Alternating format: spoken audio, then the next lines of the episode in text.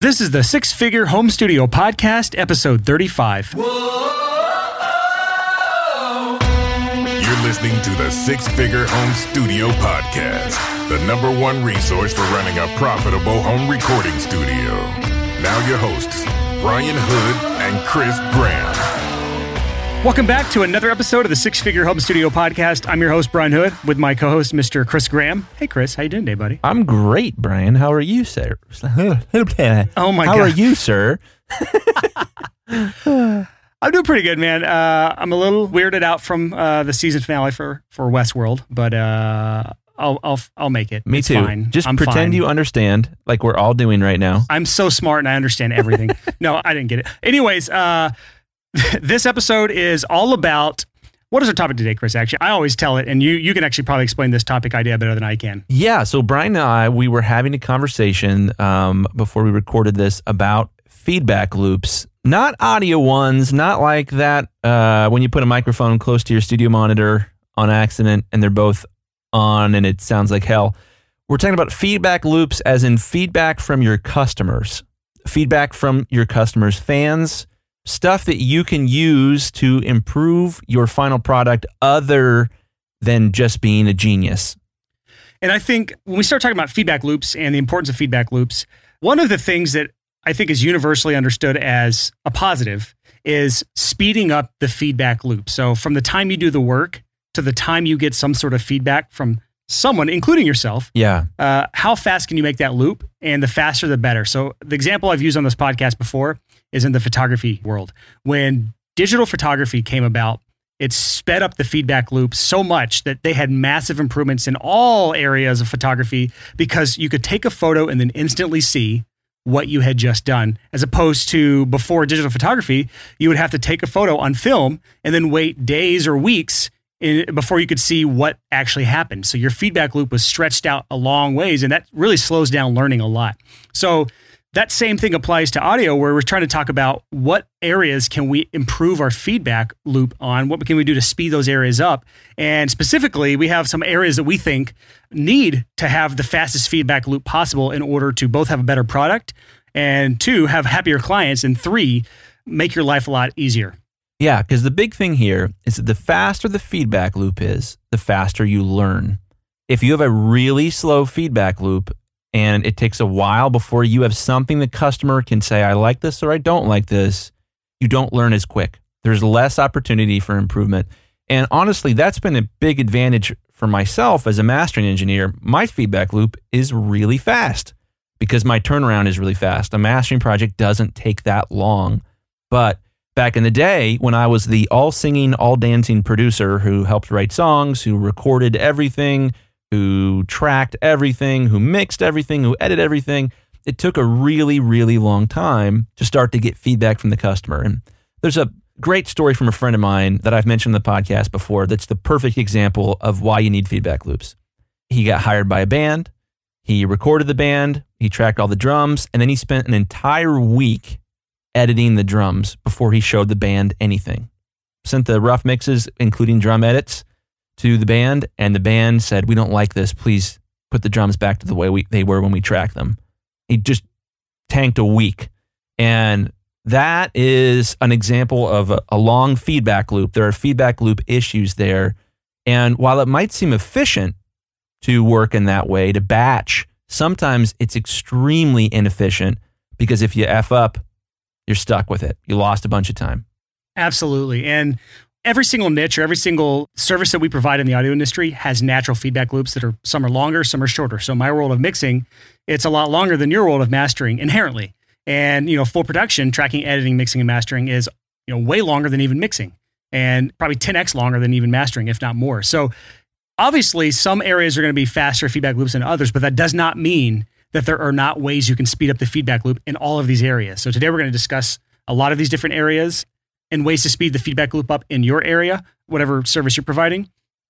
And you mentioned something. Your guy worked for a week doing drum edits. And while that does feel more efficient because you're batching your work, you mentioned batching, and batching can be a great way to become more efficient at things. There are some rules that apply to batching that I think we need to discuss before we even go into the areas of, of speeding up. And I think I was just actually having a conversation with my girlfriend about this when it comes to batching. some smart ways and some not so smart ways to batch. So just to clarify, for those who don't know what that means, batching is let's just say uh, we're doing drum editing and you have 10 songs to drum edit. And batching would just be doing all 10 songs in a row. And the more songs you do in a row, you probably get a little faster, a little more comfortable with the drummer. You figure out what he kind of does, if he tends to rush or not rush. And over time, you'll feel like you're being more efficient by batching, by doing it all in one big batch and then just sending it to the band for feedback. And you know, a non-batched approach would be editing a song and then sending it to the band immediately for feedback. And so my rule of thumb for batching work is if all of the work is basically identical, let's just keep using this drum example here. If all the work's identical, well, I want to send, I want to edit one song, immediately get feedback on that before doing the rest of the work. Because I know that if the band gives me approvals on that one song, then I know that they'll probably be happy with the rest of the nine songs. But if you wait and you do all 10 songs in a row, and then you realize that, hey, they didn't want all of the drums quantized to the grid so strongly, well, then you have to go back and undo all the work you just did. Yeah. Another example, um, and this is a really, really popular workflow, is you're working with a band, you want to do an album. So you set up the drums, you set up all the mics, you do some quick scratch tracks, and then you do all the drums for the entire album in a few days, or maybe even in one day. And you get them all done, and then you continue to work on the songs. And you say, "All right, we're doing, we're going to do uh, guitars next." So you do all the guitars on all the songs. So yeah, batching is something that can be very useful. uh, You know, especially if you're in a situation where you're like, "Oh, we're to," you know, this was what I used to do when I was producing, you know, years and years ago.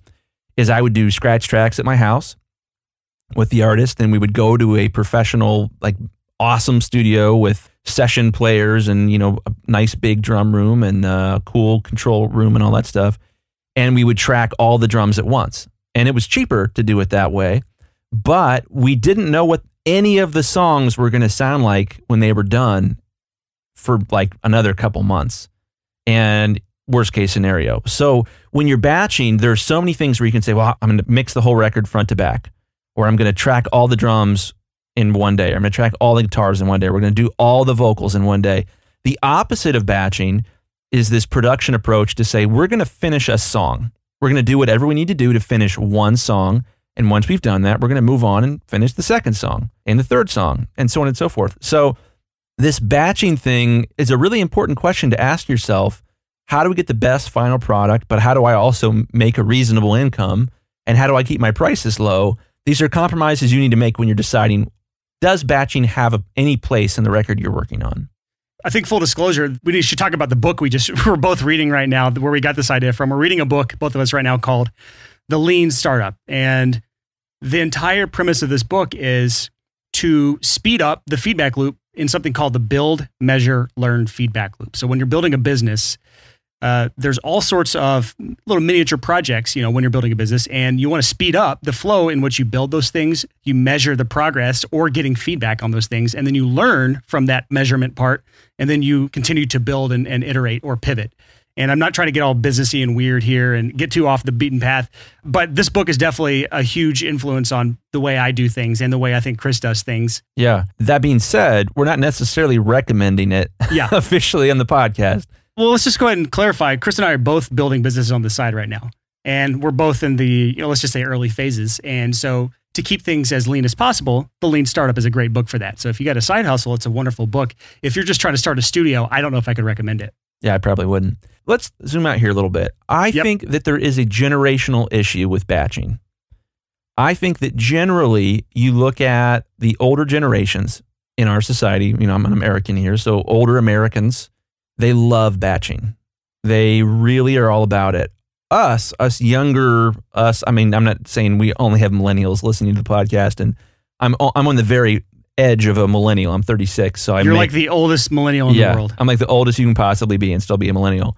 So our generation is sort of known for fast feedback loops. And you know, some people refer to us as the YouTube generation. And what's interesting about that is that our philosophies generationally tend to be run small experiments, do tests. You know, you look at YouTube, YouTube is amazing, not just because of what it is and the videos and it's entertaining and I watch it for like three hours a day, but it's interesting because someone makes a video, they post it, and in the length of time it takes someone to watch that video after they post it, say it's a 10 minute video, 10 minutes later, they have feedback. They have comments of people that are like, this is awesome, or whoa, cool, or you're lame, stop being a jerk. Like the feedback loop is crazy fast. And you look at our parents and our grandparents and our great grandparents' generation, the entire philosophy of business was let's get as much money as we can. Let's go all in. Let's put it all on the table. Let's build the entire business and then let's open. And anyone listening right now that understands a damn thing about business can see the shortcoming in that approach, which is you could spend six years building a business that nobody wants, nobody cares about, no one wants your product. You're you've succeeded at failing. Exactly. So this feedback loop is an important conversation, and it really is cutting edge in business philosophy right now. This lean startup, this lean methodology is has been buzzy for a couple years. Uh, people are obsessed with it because it's super smart. And so the philosophy that a lot of businesses are doing is, you know, what's the MVP? What's the minimum viable product, or in our case, minimum viable service that we can offer to begin to get feedback from customers?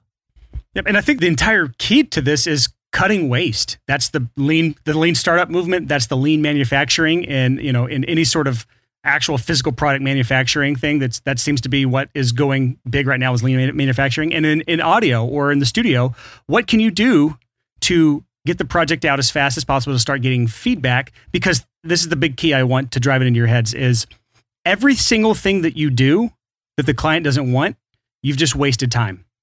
And the more time you invest into a project without the feedback of your client the more potential there is for wasted time and effort Yeah. and not only is that wasted time, but it's extraordinarily frustrating for you, the service provider, when you get a long list of things that they want changed after spending a week or a month working your ass off for something. Yeah. So if you are in a situation where you are you have the opportunity to build your studio big and fast. You know, let's say you come into some money, you inherit something inherit, inherent Inherent? you inherit some money or you win the lottery, what previous generations would say is, well, get investors, take out loans, build your studio, make it awesome, and then open your doors and get some feedback from customers. Ooh. Ooh, boy, that is terrifying, especially in this economy with recording studios. The flip side of the coin would be to start a small studio uh, or a mobile or even a pop up studio where you're like, hey, we're going to rent this Airbnb, we're going to record an album in the Airbnb. I'm just going to bring a bunch of gear. I might even rent it, I might not even own it. And begin to get feedback of do clients love working with me and can I get more clients? That's the question. You're going to quickly get feedback from people to see, hey, what are your strengths? What are your weaknesses? Yeah. Where do you butt heads? Where do you shine? And it could be that you you figure out, hopefully as cheap as possible, you figure out that you are not meant to do. one-on-one projects with actually working face to face with artists.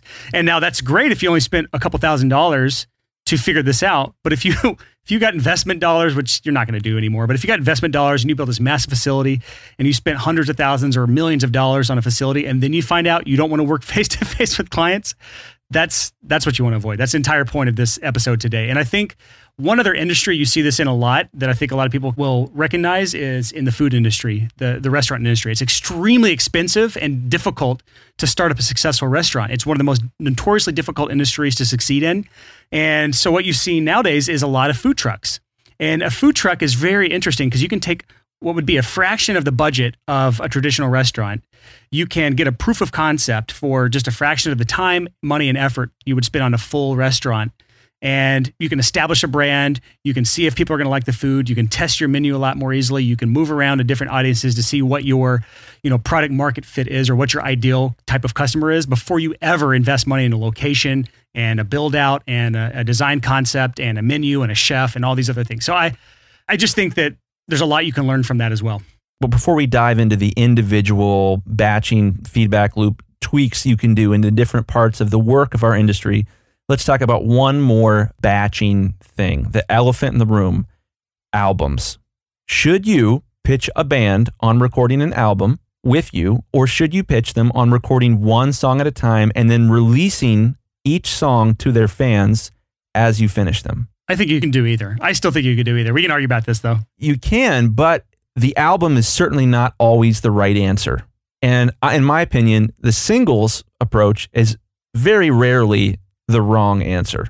It might be not the best answer, but it's very rarely the wrong answer.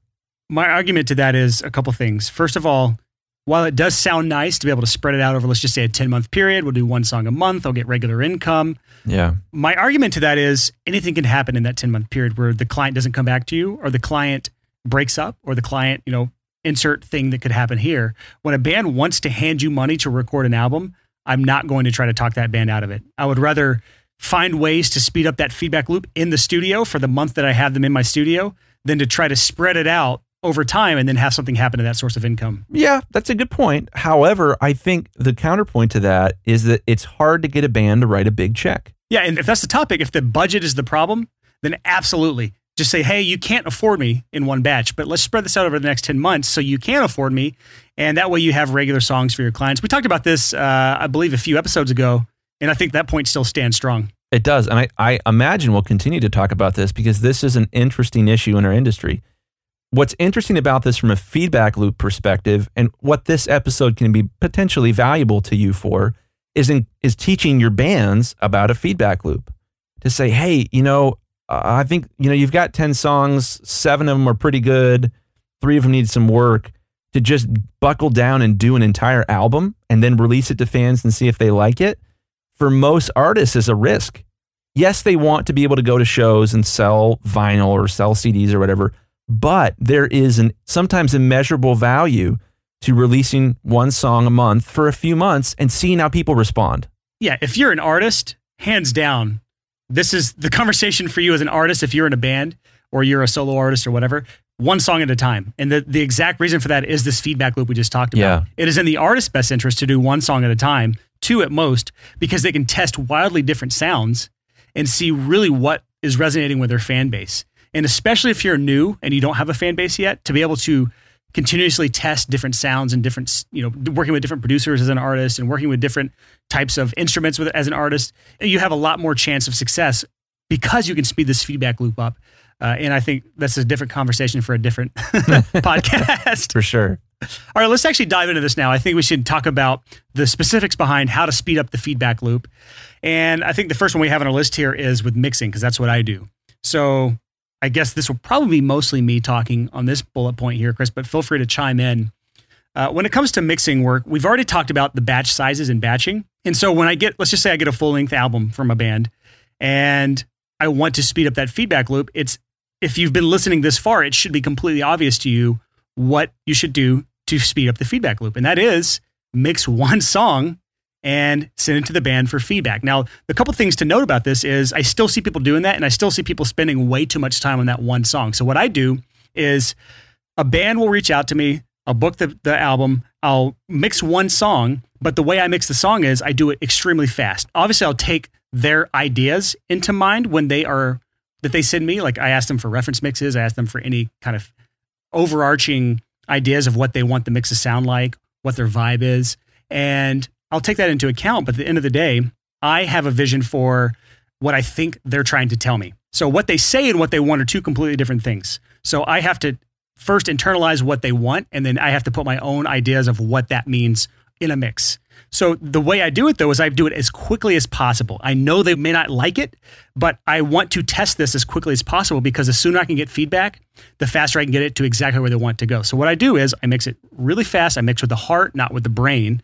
I'm not doing surgical EQ. I'm just trying to get the big picture stuff. What did the overall drums sound like? Do they like the way the drums sound? Do they like the way the guitar sound? The bass tones, the vocals? Do they like the you know how the vocals sit in the mix? The overall EQ for that? Any reverbs and delays? You know, I want the big picture stuff. How roomy do they want the drums? I get it how I think they want it, and I do it very fast.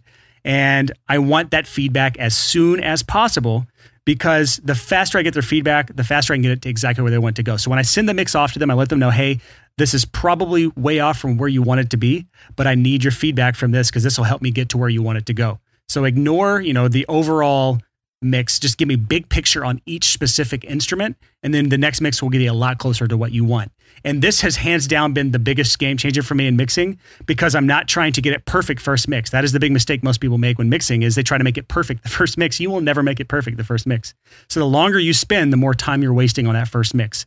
Get feedback as fast as possible. And at the end of the day, as long as they get the final mix the way they want it, I don't necessarily care what their initial res- gut response is on the first mix. They may hate it, but as long as they love the final mix, that's what I care about. And if that means that they have to be scared when they first get that mix, have some doubts, some questions about it, as long as I get that feedback early on, I can get it exactly where they want it to go. And everyone's happy at the end of the day. I've wasted less time at the beginning of the project and it's a better end project. And that's in a nutshell how I speed up the feedback loop in mixing is just by not obsessing over this. I love that. I think there's an interesting other issue at play there. I love what you said about mixing. That first mix is about mixing with your heart, not with your head. And man, I wish someone had explained that to me 15 years ago that that was a thing. And I think what happens sometimes when you do that, when you get a fast feedback loop and you send them a song, is the band's going to listen to that mix 50 times.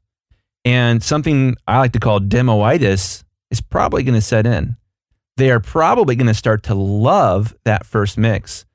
And the more they listen to it, the more they're going to start to like it in many cases. Not necessarily in all cases, and certainly not necessarily with all mix engineers. But that starts to get interesting from a workflow process. If you get to mix with your heart, instead of your mind because the band heard something your heart did early on. So, man, that's a whole metaphysical conversation there, but very, very interesting topic. Definitely not what I did when I was a, you know, the all singing, all dancing producer who had no idea what he was doing, you know, years and years and years and years ago. I mean, the biggest thing though is obviously don't mix all 10 songs and then send it to the band. that is like the worst thing you could possibly do when mixing an album or an EP or anything. Anything more than one song, I'll mix one song and start getting feedback and I get approvals for that one song and a final oh, I forgot to say this. I iterate on that first song until it's a final mix or a final master and only then do I touch the other songs. That's awesome. I love that. And I, I think that there's an aspect of courage there yeah, it takes a lot of not just courage, but confidence. Yes, to show the band something that isn't necessarily done, that you haven't let yourself nerd out on and been like, I'm going to adjust the drum overheads oh 0.03 dB at 22.1K. Like, if you're not completely nerding out, that can be scary. You know, I think a lot of times we overcompensate people in our industry, especially as dudes, overcompensate with, you know, wanting to be extra uber OCD, you know, with a mix. One other thing is making sure you're working with the right type of clients. Uh, this kind of goes outside the realm of what we're talking about today. But the reason I'm able to work so quickly and with such confidence is because nine times out of 10, when, I, when I'm mixing a band, the reference mixes they give me for their album is something I've mixed in the past. Mm. I mean, honestly, if you're a mixing engineer, you do this full time, most likely you're able to do this full time because you have a specific sound that someone wants. Yeah. And when you have a certain sound, then it is completely natural to you to create that sound. Now, if someone comes to me and they want someone else's mix, I'll have to tell them if you want that person's mix, go work with them. like, go hire them. They're available for hire too. Like, if you come to me, I'm not going to make you sound like an Adam Nolly Getgood mix. His stuff is amazing. I love his work, but I do not sound like him, nor will I probably ever. So if you want to sound like Nolly, which is a, a big mixing guy in my genre of music, heavy music, then go hire him to mix your album and you know i can maybe have some influence in what i do to kind of get closer to that but at the end of the day it's just going to sound like either a watered down version of one of his mixes or a bastardized version of one of my own mixes. Yeah. So it's really important to find your own sound and stick to that sound and try not to tell someone or lead someone to believe that you can give someone else's sound to your clients. So i think that's all i have to say about the mixing side of things. Let's talk about mastering now. You are the master of mastering chris graham. You've done thousands of projects likely. Thousands if not tens of thousands what are some ways that you can speed this uh, feedback loop up in the mastering world, which you know really already has a pretty fast feedback loop? Yeah, that's true. The feedback loop in mastering is very fast because you're not going to work on a project for six months, usually. and, I would uh, hope not. Although it can happen. Yeah, it, it sometimes does, but it's, it's rare and it's usually uh, there are other issues at play, shall we say. So, with mastering, my response on this is probably going to be kind of surprising. I love doing a free mastered sample. I freaking love it. And here's why. My strategy is really simple. You know, we've talked about under promising and over delivering in the past. What I what I do on the website is I say, hey, go to my website, chrisgrahammastering.com, upload a song, and I'll master a free sample. But then I do two samples. I do one that's less compressed, which generally is the one I think you should pick. And then I do one that's a little bit more compressed, but definitely not over compressed. I send both samples back to the client and the first thing that's happened there is I've over delivered. I've sent two samples instead of the one they were expecting, and that makes people happy. The next thing that happens that's incredible is I only get one of four responses. Wow, sample one is awesome. We want to hire you. Can you make the record sound like that? Two, wow, we love sample two. Could you make the record sound like that? Three, could you do something in between sample one and sample two? Or four, thanks, but no thanks. And man, those are great answers because when I sit down to do the record, I know, okay, they loved sample one. That's the style I'm to, I'm to pursue. I'm not going to change a whole lot from how I did sample one and the way that I'm approaching the rest of the record. And there's some pitfalls there, but you know, if they sent you a song that doesn't sound anything like the rest of the record, that can sometimes cause some confusion. Very rarely, though. But you know, this it might surprise you to say, but I'm sometimes not really pumped when I get a record from a first-time client who has never asked for a sample before. It gives me a moment of pause when I start mastering that first record. Ah, man, I wish I had a little bit more feedback from them. So occasionally, I don't do this very often. Sometimes I'll master one song first send it back to them even after they've booked and say, hey, what do you think of this? But yeah, that feedback loop is so important. Running a mastering business is very, very difficult. But one of the things that makes it not so difficult is that the client knows what they're getting when they hire you.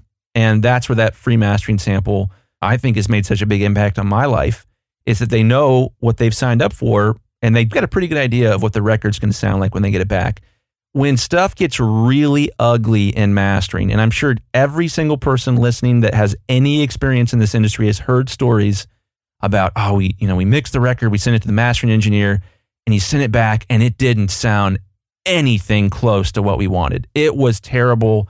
And then he was a jerk about it and he was condescending. Man, I just, I hate that story, but I hear it a couple times a week. And that's ultimately a feedback loop issue. It's mastering engineers who have been so arrogant that they don't want a feedback loop at all. It's hire me, I'm going to give you what I want it to sound like. And if you get a problem with that, go jump in the lake.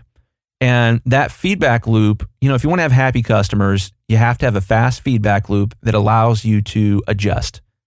And the other thing that's fascinating about that, that I'm so thankful for as far as being a mastering engineer, is because I've worked with so many people, they've taught me what good customer service is. They've taught me that, hey, I remember, you know, years ago, I, I would say, oh, I'll have this back for you in a week. And then they'd request a revision on one song. And I'd say, well, my turnaround's a week. So I'll have this revision back for you in a week. That doesn't go well. so that feedback loop, what people complained about the speed of my revisions. So now I block out a little bit of time every day so that if I do get a revision request, which is very rare, less than 10%, maybe less than 5% of the time, I have time at the end of every day where I do revisions so that I've got one business day turnaround. And in many cases, it's the same day. So the only reason I learned that that is a really great technique, and if you're trying to run a mastering business, I highly recommend using that, you know, kind of strategy to have faster revisions. If you're using that technique and you're getting that fast feedback, you learn quickly. You learn a lot about customer service. You learn a lot about, you know, for some people, that are starting out with mastering or don't really know what they're doing, they might be just like, oh, yeah, man, Aural Exciter on every master, like BBE Sonic Maximizer or something like that. It's like, dude, no, never do that. When you have a fast feedback loop and you're getting fast feedback from customers, you learn things like, oh, I probably shouldn't do that. Or, oh, if I get too aggressive with mid side compression and the center of the stereo image is moving a little more than it should in comparison to the sides.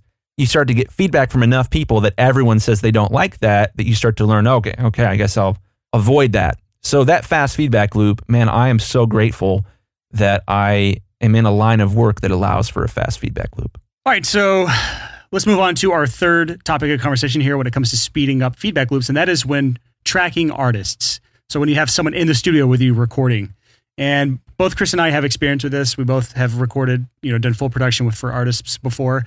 Neither of us do that anymore. But I'm pretty sure I definitely have things to add to this. I'm sure Chris has things to add to this as well. But one of the things I'll go ahead and say off the bat that is a way to speed the feedback loop up in the studio is let's just use the example. We'll keep going with the 10 song album. This is getting more and more rare these days. Most people are doing EPs or singles. But let's just say you do have a full length album. This would also work with a five song or six song EP. So the same principle applies. You have multiple songs to do in the studio.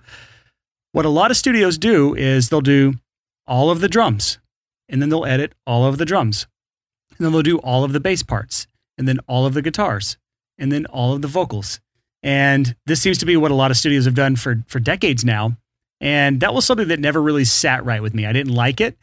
A, because it was just monotonous to me. I, I have to have some sort of change, keep things fresh to where it's interesting and we're not just doing the same damn thing for two weeks.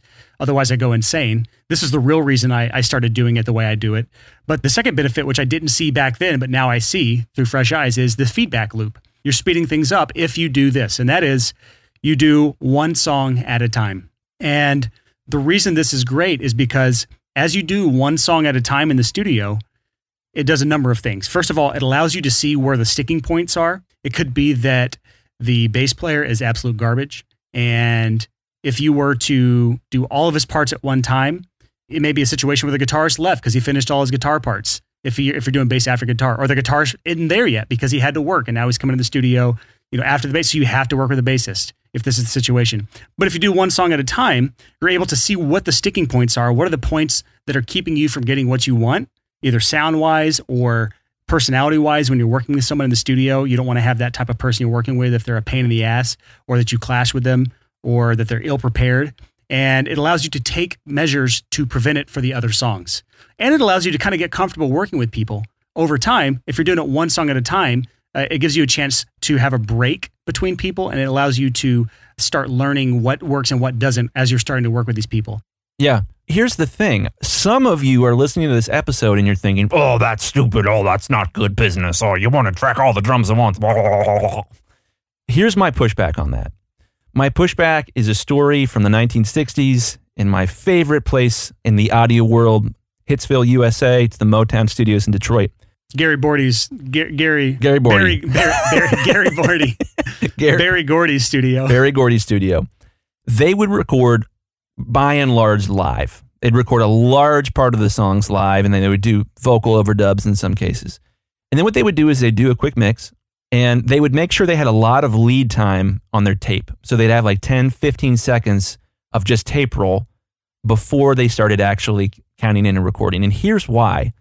They got an old AM radio transmitter and they plugged it into the console and they'd rewind the tape all the way to the front. They'd get the board right where they wanted it. They'd press play and then they would sprint to the parking lot, get in their cars and tune in the mix they were working on in their cars.